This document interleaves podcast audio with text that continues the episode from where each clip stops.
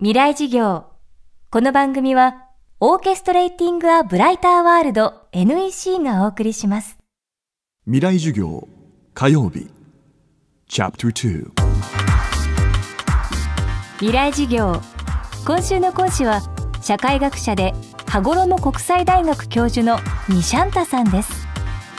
南アジアのスリランカで生まれ育ち、高校時代に初来日。京都においてゲストハウスの経営も行っているニシャンタさん。少子高齢化による地方の過疎化が叫ばれて久しい日本ですが解決するための視点は実は意外なところにあるようです。未来事業2時間目。テーマは地方創生の鍵は外国人にあり。僕京都に住んでますけど京都は皆さんもね修学旅行とかで行ったことあるかも分かりませんが新京国っていう通りがあるんですね。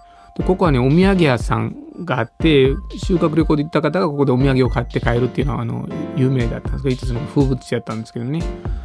で修学旅行最近来ないんですね。昔はその清水寺に行ってあの新京国でお土産買うっていうのがこうセットだったんですけどもみんな最近海外行くようになったんですね。だから京都に来なくなってるんですね修学旅行生。減ったんです。でそのお土産屋さんもねやっぱ困ってた時に最近ね新京国がね観光客で賑わってます。で京都っていう街はねあの実は今年面白いことが起きましてね京都市にね実はあの地下鉄がありまして、えー80年代に起こったものなんですけども地下鉄はねずっと赤字でした。アイデアを出してねこれ黒字化しようって試みたんですよ。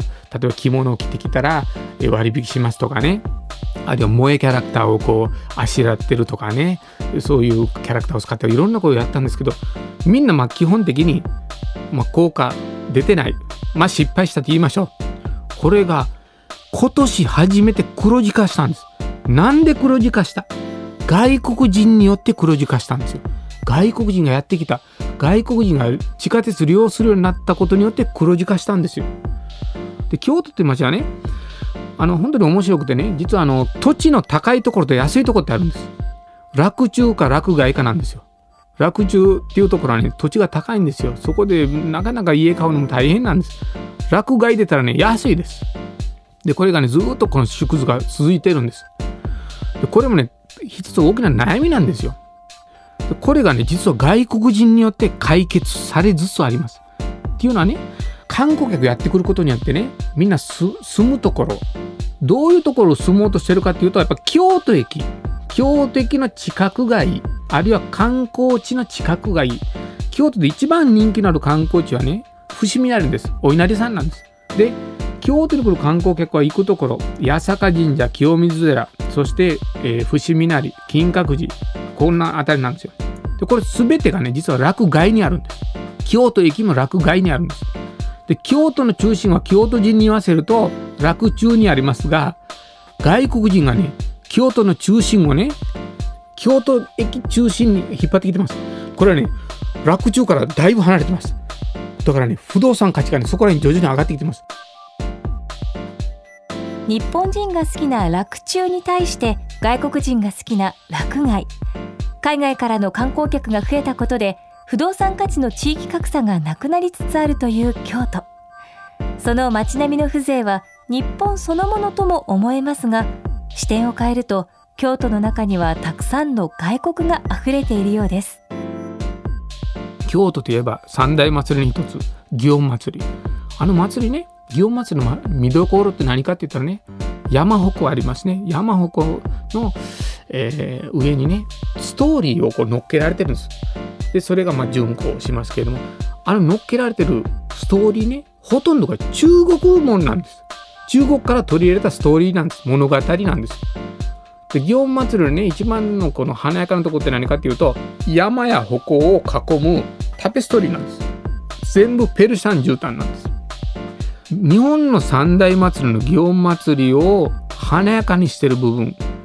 全て外国のものなんです。で祇園祭りの祇園っていうのもね外来語ですよね。祇園少女のねインドから取った言葉ですよね。つまり日本人が外国のものを取り入れた歴史があってそれが今になって観光地としての魅力を引き出してくれててそれがね今度外国人が作ったもの今外国人をね連れてくるところにつながってきてるんですね。だからこう外国人っていうのはねこれどこを切り取っても地方活性化のためのキーワードであるっていうことはねもう京都一つとっても大変分かりやすく証明しているとこう思いますね。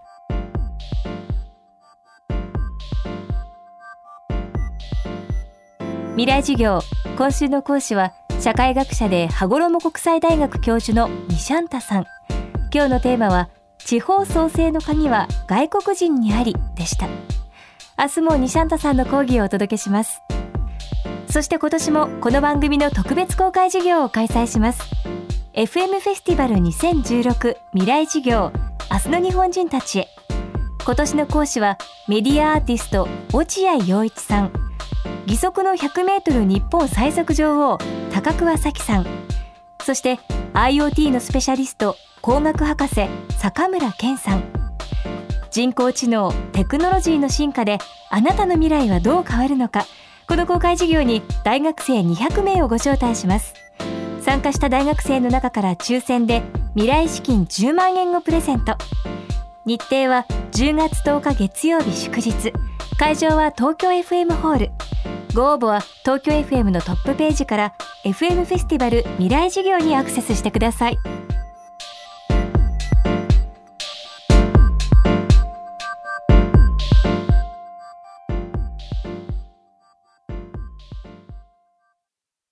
未来事業この番組はオーケストレーティング・ア・ブライター・ワールド NEC がお送りしました。